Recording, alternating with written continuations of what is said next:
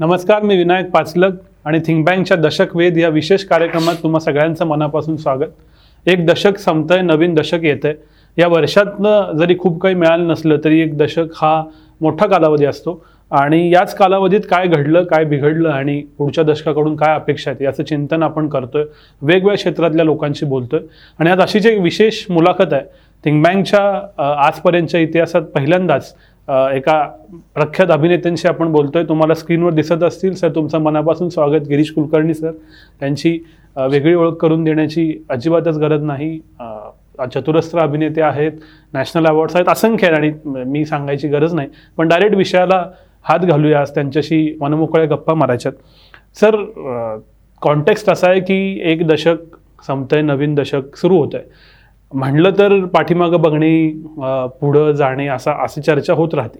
तर आत्ता या क्षणी तुम्हाला काय वाटते दहा वर्ष गेले तुम्ही पूर्ण वेळ कार्यरत होता सिनेमा नाटक ओ टी टी पण केलं आणि पुढच्या दशकातनंही खूप अपेक्षा असतील. तर आत्ता मनात काय? वर्तमानाचा अर्थ लावणं. ओके. एवढंच मनात आहे आता हम्म. अर्थ लागेन असं झालंय नाही का? असं नाही वाटत तुम्हाला? बरोबर त्यामुळे हे आमच्या टिपिकल सवयी आहेत की दहा वर्ष झाली पन्नास झाली मग शतक बदलतंय मागच्या शतकाचं काय वगैरे हे मीडियासाठी रकाने आणि जागा भरायला ठीक आहे. माणूस म्हणून आमचं नेमकं काय होतं? सामान्य माणसाला असं चिंतनाचा एवढा एवढी फुरसत असते का? नाही. त्याच्यासाठी एवढा मोठा सिंहावलोकन करण्याचा अवकाश मिळतो का? नाही. त्याचा तो पिंड असतो का? नाही. पण त्याला आज आज कळतो. तो बदलत चाललेलाही कळतो. एक तर मनुष्य जातीला प्रेडिक्शन करता येत नाही? आजवर करता आलेलं नाही. ते अंदाज बांधत राहतात. नाही असं नाही. तो एक त्यांचा आवडीचा छंद पण आहे. परंतु म्हणून काही त्याला ते ग कसब गवसलं असं म्हण समजायचं कारण नाही. त्यामुळे ते आपल्या हातातच नाही. तर मग भविष्याची काय तुम्ही कल्पना करता? पण आणि आत्ता तर सध्या भविष्याच्या सगळ्याच कल्पना भया भयावह आहेत. अति भयावह आहेत. आणि हे मी पर्यावरणाच्या दृष्टिकोनातून म्हणतोय. तर अं, त्यामुळे आजचा अर्थ लावणं आणि आज आजच्या माझ्या जगण्याच्या अवकाशावरती जे पडलेले सगळे जे प्रभाव आहेत जे सगळं त्याचं मी पार पुरता भंजाळून गेलेलो आहे. आणि मला नाही संगती लागत आहे. आणि अशा वेळेस मग मी काय करतोय जे काही तुकडे माहितीचे इकडून तिकडून पडतायत माझ्या अंगावर त्याच्या आधारे मी खूप व्यक्त होतोय. मी अतिरिक्त बोलतोय. म्हणून मी तुमच्याकडे यायला जरा नको नको म्हणत होते ते तेवढ्याच करता. की म्हणजे माझ्यापाशी काही जर तयार झालं तर ते एकशे चाळीस शब्दात मी म्हणीन. May need to have a statement to make नाही का? तर विधानच नाही तुमच्यापाशी तयारच नाही होत तुमच्यापाशी विधान. हा माझा माझ्या दृष्टीने आजचा फार मोठा कठीण प्रश्न झाला. की भल्या भल्या लोकांकडे की ज्यांच्या पायाशी बसावं वरती बघावं अशी भ भली भली मंडळी यांच्यापाशी काही विधान नाही. यांच्यापाशी कुठली गोष्ट नाही. आणि माणसापाशी गोष्ट नाही अशी अवस्था आज माणसाची झाली आहे. की त्याला गोष्टच नाही सांगायला आणि त्याची सांगायची इच्छाही नाही. ओके. माझी गोष्ट मी तुम्हाला सांगतो असं नाही आहे या अभिव्यक्तीचा सगळा जो बुजबुजाट झालेला आहे जो तो उठतो तो स्वतःचं काय चॅनल काढल्यापासून ते स्वतःच्या वेगवेगळ्या छव्या टाकण्यापर्यंत जे काही अभिव्यक्तीचे महापूर आलेत पण ते ते असं नाही आहे की तुम्हाला माझी गोष्ट सांगतो. ते माझ्या सगळ्यात मा- भयगंडांना दूर सारण्यासाठी आत्मगंडांना अहंगंडांना कुरवाळत बसण्यासाठी ते एक स्वतःचं स्वउद्दीपन आहे. आणि स्वनिस्सारण आहे. म्हणजे तुम्ही समजून घ्या. बरोबर. आणि तुम्हाला लक्षात येईल हे की हे कशामुळे होतंय का होतंय याच्याकडे जाण्याची गरज आहे. ज्यांना त्याच्यामध्ये मजा येते आत्ता त्यांना नंतर भ्रमनिराश होऊन आत्महत्या कराव्या लागतायत किंवा लागतील अशी परिस्थिती आहे. त्यामुळे मी म्हणतोय ते की आशयापाशी जाता येत नाही आमच्यापाशी आशय राहत नाही माहितीचे भारंभार भारे. जो तो येतोय आणि तुमच्या अंगणात टाकतोय. आणि तुम्ही बसा निसत. काय गे पावय मला आणि काय नको. निसत बसा तुम्ही. आणि त्यासाठी लोक मग विक्रीचे अनेक अनेक मार्ग काढतायत. जगभरातली जुनी जुनी मग चौदाव्या शतकात काय ख्रिस्तपूर्व काय फलानं काय? अरे काय आत्ता नकोच काय करू एवढं सांगू. हे आजची संगती लावून दे बरं. त्याच्यामध्ये मी नेमकं कसं काय करायचं बघ ते सांग. माझ्या चरित्रावर म्हणजे कॅरेक्टरवर जो माझ्या ताण येतो आहे त्याचं मी काय करायचंय. हां या सगळ्या संदर्भात विचार करायची गरज आहे. त्यामुळे माझ्या दृष्टीने टुडे इट्स व्हेरी इम्पॉर्टंट आजचं जगणं अवघड आहे. म्हणूनच सगळीच माणसं. जास्त इतिहासात रमायला लागलीत का? की बाबा आज नाही सापडत ना मग नव्वदमध्ये काय झालं मग इकडं काय झालं मग समाजवाद असा होता मग हे होतं ते होतं. आणि ते सतत सांगायची एक भूक लागणं समोरच्या त्या मोबाईलमुळे. ह्याच्यामुळे इतिहासात जास्त अडकायला लागला का माणूस? नाही मला नाही असं वाटत. मला असं वाटतं की न, या ज्या नव्या माध्यमांच्या टोळ्या. उभ्या राहिल्या आणि त्यांनी माणसा माणसामध्ये भांडण लावण्याचे किंवा त्यांना विभाजित करून परत त्या माणसाला एकटं पाडण्याचे. असे वेगवेगळे खेळ रचले जाणीवपूर्वक नसतील. काही त्यांच्या त्यांच्या अल्गोरिदमच्या आपल्या बुद्धी स्वयंबुद्धीमुळे झाले असतील. काय जे काय असेल ते. आणि त्याचा राजकीय संस्थेने घेतलेला अचूक म्हणजे निरीक्षण त्याचं आणि त्याचा फायदा. ही व्यवस्था आहे. म्हणजे किंब किंबहुना दुसऱ्या बाजूनी पाहू जाता एम बी एनचा सुळसुळाट राजकीय क्षेत्रात पण झाला. जसा कलेच्या. क्षेत्रात पण झाला. की विक्री योग्य तुमच्यापाशी काय आहे? इथेच आम्ही चालू करतो. आणि मग विकू चला. है ना? बरोबर. आणि विकू जे कळप बांधू आणि अजून विकू. हम्म. या पद्धतीचा एक साधारण पॅटर्न तो दिसतो. आणि त्याच्यामुळे मग विक्री योग्य काय आहे? म्हणजे मला समजा मी एक राजकीय पुढारी आहे आणि मला माग माझा गोतावळा तयार करायचा आहे. मला स्वतःला तर काय अक्कलच नाही आहे विचार नाहीच आहे माझ्यापाशी. आणि माझ्यापाशी जमिनीवरचं कामही नाही आहे काही. हा. त्या पूर्वी जसं होत होतं की माणसं काय बुवा विद्यार्थी चळवळीतनं येत होती. कुठे काहीतरी इकडे तिकडे गणेशोत्सव मंडळाचे हे होत होते. काहीतरी समाजाशी वेगळ्या पद्धतीने रथ होत होती किंवा तो एक एक काय म्हणूया उर्मीतनं आलेला विषय होता. तसं आता होताना दिसत नाही. आता पॉलिटिक्स हा अत्यंत काय म्हणूया सकस धंदा आहे. है. दुभती गायच आहे. आणि तसं नव्हतं बघ काही काही म्हणजे माझ्या बालपणापर्यंत नव्हतं. म्हणजे मी अत्यंत साधा माणूस आमदार होताना पाहिलेला आहे बरोबर आताही तसं कुठे कुठे होत असतं अपवादात्मकरित्या. पण तो त्या त्या मतदारसंघातल्या लोकांचा मोठेपणा या पलीकडे काही नाही. पण अदरवाईज तुम्ही लक्षात घ्या की व्यवसाय व्यवसाय तर त्याच्यामुळे मग व्यवसायात मी आता विकायचं मला. तर मी काय करेन तू माझी ओळख आत्ता करून दिली यांची मी कशाला ओळख करून देऊ? अभिनेते आहेत अमुक नॅशनल अवॉर्ड वगैरे. अजून तू काहीतरी त्याला ऍड करशील आणि म्हणशील की गिरीश कुलकर्णी हे पा असं विकलं ना तर बघा अजून व्ह्यू वाढतील. किंवा सो ऑन सो फोर्थ किंवा तुम्हाला अजून. तर मी माझी नीती डोलली म्हणजे इमान मेरा डोल गया. हम्म. आणि मग मी म्हणलं हो हो. असं करत हे राजकीय व्यवस्थेला एक दिवशी कोणीतरी विकलेलं आहे असं माझं मत आहे. की बॉस इतिहास बघा बरं. हां. आणि तसंही म्हणजे मला आठवत नाही की अगदी आत्ता म्हणजे मी शाळा शाळेमध्ये होतो म्हणजे पंचवीस तीस वर्षापूर्वी इतिहासाबद्दल काय एवढं कोणालाच काय माहीत नव्हतं. खरं आहे. रादर इतिहासाबद्दल आम्ही इतके अनविज्ञ इतके मूर्ख काय निष्काळजी असे सगळे होतो. आम्हाला गरज नव्हती. आणि ते चांगलं होतं असं माझं मत. काय बोडखा इतिहास देतो? नेमाडे म्हणल्यासारखं. मला ते पटतं. खरंच म्हणजे हे मी काय म्हणतात एक जनरल गप्पांचा हो, भाग हो. म्हणून म्हणतोय. अभ्यासातनं आलेली भूमिका वगैरे. नाही नाही तर त्याच्यावर लगेच ट्रोल आहे. सगळे हा किंवा इतिहासाचार्य सगळे तुटून पडायचे. तसं नाही.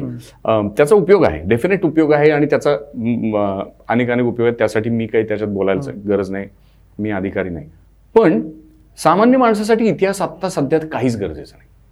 ओके असं मला वाटतं. काहीच गरजेचं नाही. कारण काय झालं की भावनांचे गंड तयार करण्यासाठी इतिहासाचा फार सुंदर वापर या माध्यमांच्या साधनाद्वारे करून घेतला गेला आहे. हम्म. आणि मग त्यामुळे ठसठसत्या भावना घेऊन जगणारा हा कळपांचा समाज. आणि याच्यामध्ये व्यक्तीची कुचंबणा नाही होणार होईल नाही तर काय होईल. असा तो विषय आहे.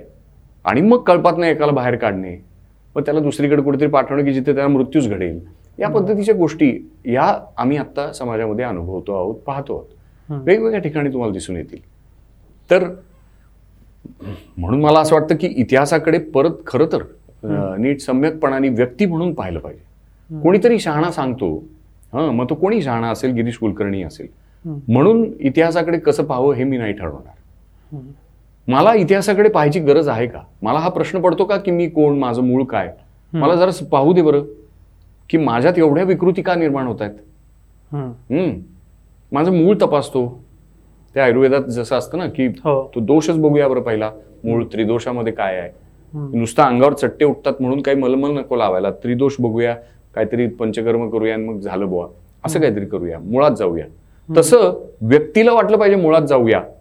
तर त्यांनी इतिहास तपासावा अगदी तपासावा. आणि इतिहास ही काही कोणी येरागाबाळ्याची गोष्ट नव्हे.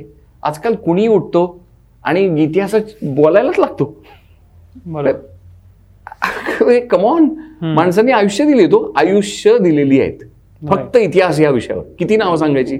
महाराष्ट्रातली फक्त. आणि त्यांचं लिखाण वाचा. आणि आताचे हे बोलगेवडे जे काही तुमच्या माध्यमांवरती भाषणं ठोकतायत आणि त्यांची एक काय पिलावळ वाढते. What nonsense. म्हणजे क- थकून जायला होतं माणसाच्या ह्या बरं तुम्हाला अडाणीत तर राहायचंच आहे. पण दंग व्हायचंय. हं?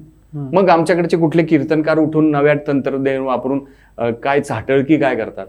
हो. कीर्तन करायचंय ना. हं, प्रबोधन करायचं ना? बरोबर.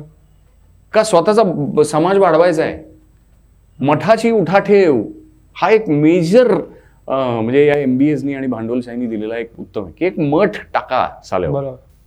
एक एंटरप्राइज यु नो हा. ज्याला त्याला त्यामुळे त्या अर्थाचा अंतरप्रेनर बनायचा. जो तो. आणि त्यामुळे प्रत्येक जण सेलिब्रिटी आहे हो प्रत्येक जण विचारवंत आहे. एका दगडाखाली पन्नास लेखक आहेत मग कर्तृत्वाचे एवढे सोपान तुम्ही चढले आहात असं. तर coming back to this point की मला माझ्या अस्तित्वाविषयक मला माझ्या एकंदरीत आजच्या जगण्याविषयक. विकार वासना विचार याच्याबद्दल. काही प्रश्न निर्माण होतात का. ते जर होत असतील आणि त्यातनं काही खरो खरोखर माझा स्वतःचा अंदाज मला येत नसेल. माझी स्वतःची ओळख माझ्यापाशी नीट तयार होत नसेल तर मी निशंकपणे जावं इतिहासाकडे. शोधावं काहीतरी. समजून घ्यावं. पण ते मी करावं माझ्या स्वयंप्रेरणेनं करावं. आज माणसांपाशी स्वयंप्रेरणा नाही हो. ही. सगळी बाहेरनं आलेली आहे. You are being instigated every now and then प्रत्येक जण येऊन तुम्हाला ढोसरतोय. त्या बैलाला जसं तो गाडीवान हे करत असतो. तसं त्याला ते मागून एक टोचा आहे तो हम्म. आणि त्यामुळे तुम्ही पळत राहताय पळत राहता येण्यासारखे. तुमची शेपट कोणीतरी पिरगाळते त्यामुळे इतिहा मग त्यामुळे ती शेपट पिरगून तुम्हाला म्हणतात चला इतिहासाकडे. हा. है की नाही? पण ही जी सगळी कॉन्फ्लिक्ट आहेत खूप एकमेकांच्यात गुंतलेले प्रश्न आणि ते असे सहज सुटणारे नाही, की लाईक केलं डिसलाईक केलं पोलराईज झालो. हो. पण ह्या सगळ्या गुंतागुंतीकडे आजच्या प्रकाश टाकण्याची आणि निदान लोकांना असं आपण म्हणू की शिकवायची नाही पण हे असतं बरं का? हे सांगायची जबाबदारी कोणाची आहे? आणि ह्याच्यात सिनेमा नाटक माध्यम काही रोल बजावत आहे का आता? इंटरेस्टिंग प्रश्न आहे हा. ही जबाबदारी कोणाची? असं मलाही प्रश्न पडतो. कारण आता व्यक्तिवादाचा अत्यंत प्रकोप झालेल्या काळामध्ये आम्ही आहोत. इथे भल्या भल्या ज्यांनी आयुष्य घालवली समजून घेण्यात जगणं आणि त्याच्यावर साहित्यिक म्हणून एक काहीतरी कादंबरी लिहिली त्यांनाही केवळ ते विशिष्ट विचारधारेचे आहेत राजकीय विचारधारेचे म्हणून त्यांची टरटरा वस्त्र फाडण्यापर्यंत आज हा काळ आहे बरोबर त्यामुळे त्या अर्थाने निरपेक्षपणे सत्य नको म्हणूया परंतु एक विद्वत्ता विचार. अशा अर्थाचं कोण काय म्हणूया मांडणी किंवा ती विश्वासार्हता ही मला मिळतच नाहीये हम्म. त्यामुळे मी कोणाचं ऐकू असा एक मोठा म्हणजे बेसिकच प्रश्न आहे. हो. आणि असं असल्यामुळे आता ही जबाबदारी घ्यायला कोणी पुढे येताना दिसत नाही. कारण हात दाखवून अवलक्षण कोण करील? बरोबर? की आज मी काहीही चांगल्या मिशानं बोलायला जायला लागलो तर त्याचे अन्वयार्थ काढले जातील. हो. त्यातलं हिरवं हिरवं बाजलं बाजू काढले केशरी केशरी डाव निळं निळं लाल लाल जे काय असेल ते. हो. वेगवेगळं कर केलं जाईल निसलं जाईल मला. आणि मग जो तो पहिल्यांदा तर माझा सगळेजण माझ्याकडे येतील आणि म्हणतील की वा वा वा तुम्ही आमच्यात या तुम्ही आमच्यात या. बरं. मी जर समजा ता थोडा बाणा दाखवला आणि म्हटलं की नाही बुवा म- मला माफ करा वगैरे. मग मग थांबून राहतील. थांबा आता कुठं जातोय बघू. समजा गेलास ना लगेच आपली गिदाडं सोडायची टोच्या मारायला. बरोबर.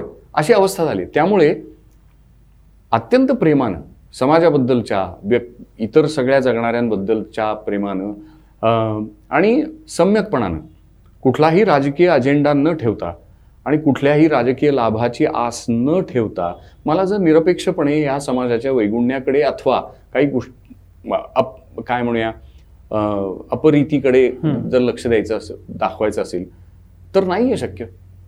उद्या मी साधं म्हणून काही बोलायला जाऊ तरी सुद्धा मला मारतील चौकात जोड्यानी काळं फासतील काय वाटेल ते करतील माझ्या घरावर येऊन दगड टाकतील. ही हिंस्त्रता आमच्यामध्ये हिंस्रपणा हा आलेला आहे. आणि याचं भय सगळ्यांना आहे. आणि त्याच्यामुळे विचारवंत मला असं वाटतं की जे कोण आहेत ते आत्ता सध्या मौन मौनम सर्वार्थ साधनम अशा पद्धतीच्या भूमिकेमध्ये आहेत. असं नेमकेपणाने कुणी येऊन ज्वलत जहाल कोणी काही बोलताना दिसत नाही जसे आमचे तेंडुलकर बोलत होते. बोलायचे. हा की द्या बाबा एक बंदूक मग मी मारून टाकतो. वगैरे वगैरे. या पद्धतीचं धाडस आमच्यात आज तयार नाही होते आणि ती फार मोठी शोकांतिका आहे. आणि हे जर धाडस मारण्याचं व्यक्तींमधलं हे किंवा पुण्याबद्दल. अत्यंत मूर्ख निम्नतर पातळीचे विनोद पुणे शहराबद्दल फिरत राहतात. हां त्या व्हॉट्सॲपमध्ये वगैरे वगैरे. आणि पुणेकरही म्हणून नावाची माणसं जी कोण आहेत तर ती पण खूप हसत वगैरे राहतात. अरे समजून घ्यायची गोष्ट आहे की या पुण्याबद्दल ह्या पद्धतीचे प्रवाद तयार होण्यासाठी माणसं कारणीभूत होती. ती माणसं जिनियस होती. त्यांच्या काही तरेवाहिक सवयी होत्या त्यामुळे झालेल्या. त्याच्या पाठीशी त्यांची त्यांची तर्क होते की ते कशातनं काय झालं कशातनं काय झालं. आणि तुम्ही फक्त त्याचा वरचा तोंडवळा घेऊन काहीतरी त्याचं भ्रामक काहीतरी समजूत करून घेतलीत आता मी सहजपणानं या शहराबद्दल काहीही समजा बोलायला गेलो मी उदाहरण घेऊन मुद्दामून सांगतोय. तर आयदर मला म्हणजे मी स्वतःला त्या अर्थाने पुणेकर समजत नाही कारण मी या शहराच्या नावलौकिकात भर टाकेल असं स्वतंत्र अभ्यासांती प्रकटलेलं काम केलेलं नाही म्हणून. ओके. हे समजून घ्यायला पाहिजे. पुणं काय आहे? तर पुणं हे आहे. मग त्याला शिवाजी महाराजांपासून तिथूनच सुरुवात होते. मी स्वतंत्र माझ्या उर्मीतनं तयार निर कल्पनेतनं साकार कल त्या कल्पनेतनं आकाराला आलेलं. एक काम साकारण्यासाठी हयात खर्च करीन. ही माणसं होती ही परंपरा आहे ही पुण्याची परंपरा आहे पहिली. मग ते ती तुम्हाला म्हणजे शिवाजी महाराज आपल्या महारा जिजामाता पासून ते महाराजांपासून ते लोकमान्य बाळगंगाधर टिळक राजवाडे पन्नास लोक. बरोबर पन्नास लोक सांगता येतील. म्हणजे पन्नास काय अनेक. ते नीलफलक लावलेत. हो. हां. तसा मी पुणेकर नाही. बरोबर. मी नाहीये तसा. तर सांगायचं कारण म्हणजे ह्या पद्धतीचा मी साधंपणाने काही जर बोलायला गेलो तर माझ्यावर तुटून पडतील काही लोक. काही लोक माझा बिलकुल अगदी आत्मविश्वास. कुऱ्हाडीने तोडतील. या सगळ्याचं भय आहे. याचं काय करता? आता ह्यावर निर्भय व्हायचं. तर निसंगच व्हायला पाहिजे. हा. पण येस असं हम्म, हे पा बजबजपुरी अशी ती माजली ना की नंतर त्याचा एक हे होतो की म्हणजे इथे खूप सुखोपभोग अतिरिक्त वाढला तर तेव्हाच जैनांनी अपरिहार आणि अमुक ठमुक ही तत्व शोधून काढली आणि ती मांडली हो. आपल्या जैन तत्वज्ञानाने. तर तसं होईल कदाचित. की एवढ्या भयामधनं हे इतकं भय साकळलेलं असताना त्यातनं कुणीतरी निर्भयतेचा हुंकार देईल असं मला मला पण असं आहे. आणि कदाचित मी पण असेन आय डोंट नो पण आत्ता त्या अवस्थेमुळे माणसं बोलताना मला दिसत नाहीत. हे हे निश्चित आहे. याचा राज्यकर्त्यांनी बोध घ्यावा. तुम्ही एका बाजूने म्हणता की आम्ही कल्याणकारी आहोत आम्ही सर्वसमावेशक आहोत. इतकंच काय? आम्ही वसुधैव कुटुंबकम आहोत. हो की नाही? मग असं असताना या वसुधैव कुटुंबकम मागची करुणा कुठे आहे. हा? कम्पॅशन कुठे आहे. तुमचं बंधुत्व कुठे आहे. एखादा केवळ विरोधी बोलला म्हणून त्याच्यावर लांडगे तोड त्याची करणं किंवा त्याला त्याच्यामागे कुत्री सोडणं हे कुठल्या नेमक्या करुणेमध्ये बसतं? या सगळ्याची समज तुम्ही लावून घेतली पाहिजे. आणि सगळे तुमच्या विरोधी बोलणारे तुमच्या विरोधात नाहीत. हे का नाही समजून घेत. असं कुठे असतं? नाही का? बरोबर. ह्याची समज राजकीय लोकांना आणि ह्याचं मला त्याचमुळे वाटतं की म्हणजे मी जेव्हा माध्यमांमध्ये काम करत होतो. आणि कलाकार म्हणून माझ्यावर काही जबाबदारी होती हां हो हां त्यातलं त्याच्यात एक कला निर्मिती सांग म्हणजे रेडिओ क्षेत्रात. बरोबर तिथे जेव्हा बिझनेसवाला एम बी ए येऊन मला शिकवायला लागला माझी कला कशी विकायची विक- तयारच करायची कशी. ती बाजाराभर हुकूम कशी तयार करतो. झाडाला लागणारी बोरं सगळी गोडच कशी पिकवू असं एका परीने सांगण्यासारखं ते आहे आणि त्याला मी नकार दिला. तर तसं ते थोडक्यामध्ये हे आहे की हे जे कोण तुम्हाला सांगता आहेत राजकीय प्रभावळीला की बाबा करा गट म्हणजे परत एकदा ते पोलरायझेशन करू. आणि मला इतकं बोर होतं किंवा तुम्हाला सत्ता कमवण्यासाठी वेगळं इनोव्हेशन करायला जमत नाही तुम्हाला. तुम्ही इतके काय म्हणूया इतके दिवाळखोरीत निघालात? हम्म. हा? म्हणजे साधं तुम्हाला छान चर्चा म्हणजे तो ती पण परंपरा आहे वारसा आहे बरं का. का नाही युनिक युनिकनेसची एक आस धरत? किंवा वेगळं काहीतरी करतो. बरोबर. माझा राजकीय व्यवहार वेगळा करतो. अशा पद्धतीची आस लेखक अभिनेता सामान्य हातगाडीवाला फळं विक्रेता या सगळ्यांपाशी असली पाहिजे आणि ती असते असं माझं स्व स्वच्छ मत आहे. नसती तर या फेसबुक आणि इतर सगळ्या ज्या आता ज्या माध्यम काय म्हणूया. महाराक्षस जे तयार झालेत त्यांची सद्दीच झाली नसती तयार. राईट. मला इथे एक वेगळा अँगल विचारायचा आहे की आता सगळे मौनात वगैरे सगळं मान्य आहे. पण त्याच्यातला एक विषय असा आहे की गतीचा म्हणजे मी थोडं जास्त इलॉबरेट करतो की जेव्हा पहिला रेडिओ आला भारतामध्ये. आणि दहा लाखावर रेडिओ खपला असेल म्हणजे दहा लाखावर रेडिओ इलेमेंट खपला याच्यामध्ये काही वर्ष गेली. किंबहुना काही दशकं गेली. पहिल्यांदा काही ठराविक लोकांकडे होता मग तो मासी झाला. सेम टी व्हीचं झालं की पहिला आला मग तो आठ मास बनायला खूप वर्ष गेली. ह्या सगळ्या कालावधीमध्ये वर्तमानपत्र तर त्याच्याहून म्हणजे जास्त काळ गेला पन्नास साठ वर्ष गेली दहा लाख कॉपीज खपायला. या सगळ्यामध्ये समाजातल्या विचारवंतांनी किंवा इंटलेक्च्युअल वर्गाने त्यातलं चांगलं वाईट भलं बुरं हे ठरवत ते गेले आणि ते माध्यम मॅच्युअर झालं. आज आम्ही असं बघतो म्हणजे तंत्रज्ञान आणि माध्यमाबद्दल आपण बोलतोय की दोन हजार दहाला भारतात फेसबुक पाय पसरायला लागलं. आणि अवघ्या वर्षभरात त्याचे दहा लाख काय म्हणजे एक कोटी क्रॉस झालेले होते. जिओचं उदाहरण असं आहे की पहिलं जिओ आला आणि एकवीस दिवसात एक कोटी क्रॉस झाले. सो हा एकवीस वर्षाचा कालावधी एकवीस दिवसावर आला नवीन माध्यम ॲक्सेप्ट करायचा. त्याच्यामुळं उलट म्हणजे दोन मुद्दे मला विचारायचे ह्या सगळ्या गतीमुळं हा सगळा गोंधळ उडाला का? हा मुद्दा एक.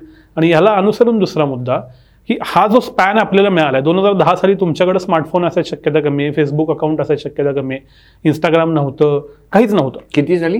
दोन हजार दहा. नाही त्याच्या पु- सगळं होतं माझ्याकडे. हा मग दोन हजार पाच पकडू आपण. हा. पाचला तर काहीच नव्हतं दोन कारण हजार पाचला काही नव्हतं दोन हजार पाचला काही नव्हतं. दहा नंतर ते मासी व्हायला लागलं. होय. पंधरा नंतर डाटा काही रुपयात मिळायला लागला. ह्या सगळ्या गतीमुळं.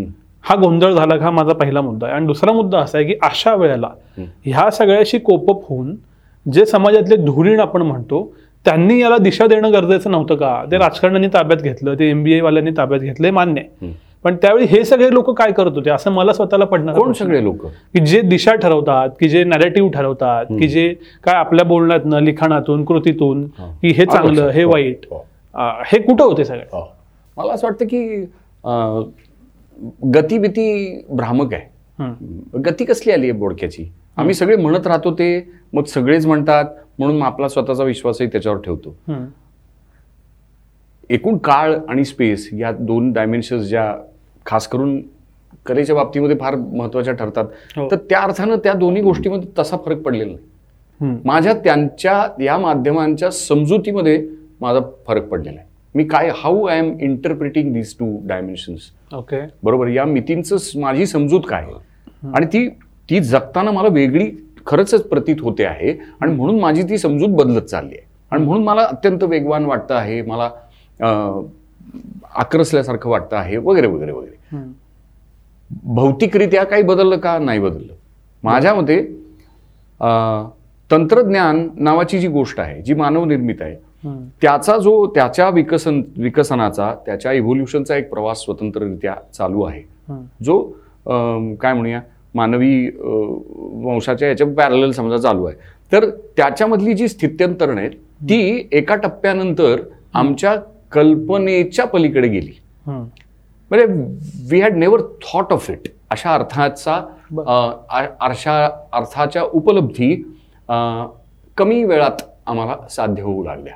म्हणजे उदाहरणार्थ की एखादा प्रयोग करायला जॉन ग्रेगर मेंडलला एक ठराविक वेळ लागला कारण त्याच्यापाशी अत्यंत तुटपुंजी साधनं होती हो. आणि त्यामुळे त्याला वेळ नावाचं एक साधन खूप वेळ वापरावं लागत होतं बृहत प्रमाणात. जास्त प्रमाणात ते वापरावं लागत होतं वेळ लागत होता. बरोबर तो वेळ देत होता त्याला. नंतर झालं काय की हा जो लागणारा वेळ आहे काळ एखादी गोष्ट सिद्ध करायला नव्यानं शोधायला. त्याचं आकुंचन मोठ्या प्रमाणात तंत्रज्ञानाने केलं हं. तुझ्यासाठीची गणितं परस्पर कोणीतरी करायला लागला. ना तुला माणसावर अवलंबून व्हायचंय ना मानवी चुकांवर चुकांमुळे परिणाम करून घ्यायचा काहीच नाही असं सगळं झाल्यामुळे तो काळ संकुचित झाला आणि पटापटा आम्ही त्या प्रवासातल्या उड्या मारत चाललो. तिकडे गती वाढली येते लक्षात आणि त्याच्यामुळे माणसाच्या कल्पनांच्या महालांचे खडाखड दरवाजे उघडायला लागले. आणि म्हणजे ह्या सुखो सुखोपभोगाच्या. मानवी आयुष्याच्या परिपूर्तीच्या अशा भ्रामक समजुती आणि कल्पना होत्या. तुम्ही समजून घ्या की ऐंशी प वगैरेच्या पण दशकाच्या पर्यंत.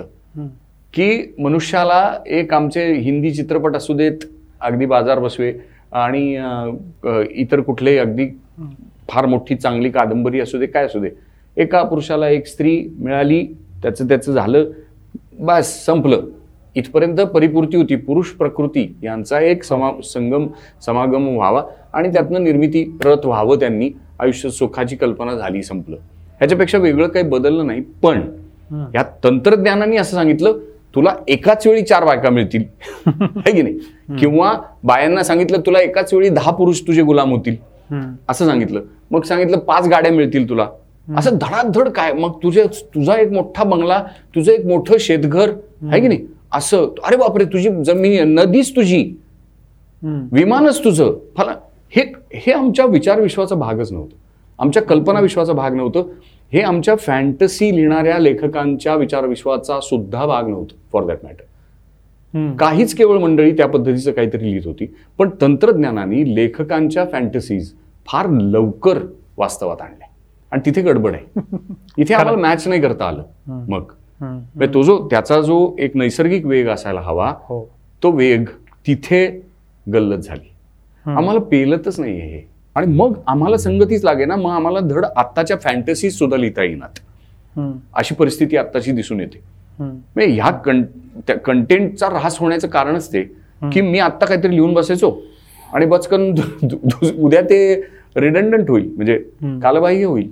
इतकं तंत्रज्ञान घेऊन जाईल पुढे. हा? आता ह्या करोनाच्या काळामध्ये तर अजून त्याला सगळं जग तुटून पडलं तंत्रज्ञानाच्या मागे बसलो मानगुटीवर. त्यामुळे त्यांनी अजून दुप्पट वेगाने हे केलं. आता त्यांनी ते एम आर एन ए वगैरे जी काही हो. गंमत केलेली आहे तर त्या त्या दृष्टीने अजून ते नव्या मध्ये जात आहेत. मग ते जादूगार होऊ पाहते तंत्रज्ञान. माणूस नव्हे. माणसाला पेलत नाही. असो पण तर मुद्दा असा की ही गतिबिती हा भानगड हे जे आहे ना ती गती नेमकी कुठे गल्लत होते हे नीट समजून घेतलं पाहिजे. आणि म्हणजे आता ट्विटरचा संस्थापक त्याच्या मुलाखतीत म्हणतो की नाही व आम्हाला कल्पना नव्हती की हे सगळं किंवा काँग्रेसने त्यांची त्या महाधुरीणांची मुलाखत घेतली महाराक्षसांच्या महामाहुतांची. है? असं म्हणू आपण ते महामाहूत त्यातले एक दोन भारतीयच आहेत बिचारे हो. आता त्यांनाही नाही कळ म्हणजे जाणीवपूर्वक केलंय अशातला भाग नाहीये परंतु घडत गेलं. हा म्हणजे ते तंत्रज्ञान नावाचा तो राक्षसच आहे. तो बाटलीतनं आता बाहेर आला ही मात्र फॅन्टसी आमच्या साहित्यिकांनी लिहिलेली होती. की भैया त्याला परत तो बाटलीत घालायचा मग नाहीतर. आवरणार नाही तो. तर तशी अवस्था आता तंत्रज्ञान त्या टप्प्यावरती आहे. आणि आणि म्हणजे माणसानं मग इव्हेंच्युअली नसेल त्याला पेलत ही गती आणि हे. आणि जे पेलत नाहीये. तर मला असं वाटतं यंत्रांकडे सोपून टाकावं. बर. हां. बघा यंत्रांकडे सोपून टाकावं. की नाही हे आता तुम्ही सांभाळ करायचं. मला असं वाटतं यंत्र जास्त न्याय नावाचं जे तत्व जे मनुष्याला आजपर्यंत आचरणात काही आणता आलेलं नाही त्याला न्याय करता येत नाही असं माझं एक अनुभवांती जमली काही न्याय मला कुठे दिसत नाही हं, त्या अर्थाने. तर समता बंधुता न्याय ही जी आमची काही मूलभूत तत्व आमच्या घटनेत सांगितली आहेत आणि तर ती होताना प्रॅक्टिस करताना मला समाज दिसत नाही कुठे. आणि ती अचिवेबलच नाहीत एका परीने. असंही थोडंसं वाटतं. ती अचीव तंत्रज्ञानाने केलेली आहेत हे तुम्ही समजून घ्या.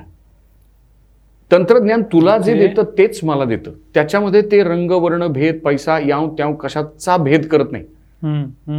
इतकी एक समान वागणूक तुझ्याबद्दल कुठलाही पूर्वग्रह ठेवत नाही. हे तुम्ही समजून घ्या. इंटरेस्टिंग. आणि यंत्राला तुम्ही जर योग्य त्या पद्धतीने म्हणजे तुमच्यामध्ये मानव्याची जी काही व्याख्या असेल सो कॉल्ड त्या मानव्याबद्दल जर संबंधित तुम्ही काही जर चांगलं केलं तर कदाचित या पृथ्वीचा सांभाळ यंत्र चांगलं कर चांगला करतील माणसापेक्षा. कारण माणसाला मानव्य साधता आलेलं नाही. माणसाची माणूसपणाची बनण्याची धडपड ही आता एका उलट्याच टप्प्यावर आहे. माणसाची माणूस बनण्याची धडपड खूप होती हो. आणि त्यानं प्रयत्न खूप केले होते सगळे. अजूनही काही प्रयत्न चालूच असतात. नाही असं नाही. पण एकंदरीनं साकल्यानं असं लक्षात येतं की बाबा हे आमची धडपड व्यर्थ आहे. आणि जर असेल तशी तर त्या यंत्रांकडे देऊन टाकावं. म्हणजे येणाऱ्या काही दशकात समजा आता त्याची चर्चा चालूच आहे पण यंत्रांनी ए आयनी बऱ्याचशा आपल्या आयुष्याचा ताबा घेतला. होय. तर ते जास्त बेटर जग असेल असं वाटतं का तुम्हाला? आता हे बघा आत्ता ऑलरेडी ताबा घेतला नाहीये का? सांगा मला तुम्ही. घेतलाय की नाही? हो की. आत्ता फक्त एवढंच होतंय की ते जे काय आपल्याला त्यांचं बोलणं म्हणजे त्यांची आणि आमची भाषाच वेगळी आहे. तंत्रज्ञान नेमकं आम्हाला काय सांगू पाहतंय हे आम्हाला काही केलं कळतच नाही आम्ही आमच्याच समजुतीने त्याच्या भाषेतले त्याचे हातवारे खुणा जे काय असेल ते आम्ही इंटरप्रिट करतो आहोत किंवा त्याचा अन्वयार्थ लावतो आहोत त्यामुळे आम्ही भरकटतो आहोत. तो सांगतो काहीतरी वेगळंच आम्ही काहीतरी करतोय वेगळंच. अशा पद्धतीची अवस्था आहे म्हणून माणसं एकटी पडतायत वगैरे वगैरे बट येस मला म्हणजे असं वाटतंच की यंत्रांच्या ताब्यात जर गेलं तर मला उत्सुकता आहे अच्छा म्हणजे पहा माणसांच्या ताब्यातलं विश्व. आत्ता जे त्यांनी करून ठेवलंय माझ्या आयुष्य काळात. मला ना इतिहास माहिती ना काही नाही. माझ्या आयुष्य काळामध्ये माणसांच्या ताब्यात असलेलं विश्व त्यांनी बदसे बत्तर केलेलं आहे. हे माझं विधान आहे. हे माझा अनुभवातनं आलेलं आहे. ह्याच्यासाठी मला ना पैसे दिले कोणी. ना कोणी धमकी. हा. हम्म. हे स्वयं अनुभवातनं माझा अनुभव नीट वाचून आलेलं हे विधान आहे. तर माणसांनी बुवा जे माझं विश्व होतं मी जन्माला आल्यानंतर जे पाहिलेलं विश्व होतं. म्हणजे अगदी स्थानं असताना नाही थोडं बरोबर. थोडा मध्ये मध्ये विनोद नाही तर जड होतं रे हो, फार. बोर होईल होणार नाही. असो तर मुद्दा असा की ते जे मी विश्व पाहिलं होतं ते आणि आज आपण इथे बसलेलं असताना हे बदतर झालेलं आहे. निसर्ग नावाचा जो घटक माझ्या आयुष्याचा अत्यंत अविभाज्य भाग होता. तो आता कसं म्हणूया शोभे शोभेचा ऐवज असतो घरातला. एक कोपरा सजवायचा. तसा झालेला आहे. याचं काय करायचं? याचं मला कळत नाही. कारण मी एकट्यानं करून काहीच होत नाही. मला कुठलाही कळप बांधायचा नाही. मला. कुठलाही समाज मठ स्थापायचा नाही. मला एकही फॉलोअर नको. ही माझी धारणा आहे. मी आलो होतो तेव्हा कोणी फॉलोअर नव्हता. I hate followers why do you need followers it's such a humbug and म्हणजे silly thing to have followers त्याची संज्ञा बदला असं मला त्यांना ओरडून सांगावं असं वाटतं. अर्थात मी नाही सांगणार. कारण मला माझं ज्ञान नाही पाजळायचं. मी मूर्ख ठरेन पण ते इव्हेंच्युअली काळ ठरवू दे. किंवा तुम्ही ठरवा आत्ता ठरवायचं असेल तर. मी त्या परीक्षेला तयार आहे. हा म्हणजे मूर्ख ठरायचं. पण मुद्दा असा की तुम्ही फॉलोअर काय पद्धतीने म्हणता? मला नाही व्हायचं कोणाचं फॉलोअर राव. फॉलोअर कसलं आले काय? मला जन्माला कशाला मानू माणूस म्हणून घातलं? माझ्या स्वतंत्र विचार करण्याच्या शक्तीमुळेच मी माणूस आहे ना. बरोबर आहे. तर माझं प्राणी अं, जे अस्तित्व हे. आहे आणि तेच वाढताना आता दिसतंय. तुम्ही फॉलोअर झालात की तुम्ही प्राणी होता लेखो मग तुम्ही चु वाट चुकून आलेला गवा बिवा सगळं मारून टाकता. हिंस्र होता. कारण भय साकळतं तुमच्यात. हे समजून घ्या तुम्ही. आणि तसे तुम्ही फॉलोअर तयार करता. कोण आहात तुम्ही? तीर्थंकर आहात? का कोण? ऋषभदेव आहात? कोण? तथागत गौतम आहात. कोण आहात तुम्ही. की फॉलोअर कराल तुम्ही. नॉन सेन्सिकल काहीतरी चालू आहे. आणि ह्याबद्दल बद्दल नॉन सेन्सिकल तुम्ही वागावं. असं तंत्रज्ञान राबवलं जात आहे. अर्थकारणाच्या आडून आणि अमुक ठमूक नाही तुमच्या देशाचं कल्याणच करतो मग तुम्हाला हेच करतो एवढे जॉब देतो एवढे पैसे. आणि सगळ्यांना उगं बावडासारखं काहीतरी सेल लावायचं आणि खरेदीच करायला लावायची. मग कोण कचकडच विकत घेते कोण खापरं विकत घेते. करतायत आपले लोक येड येड्याचा व्यवहार. मूर्खपणा.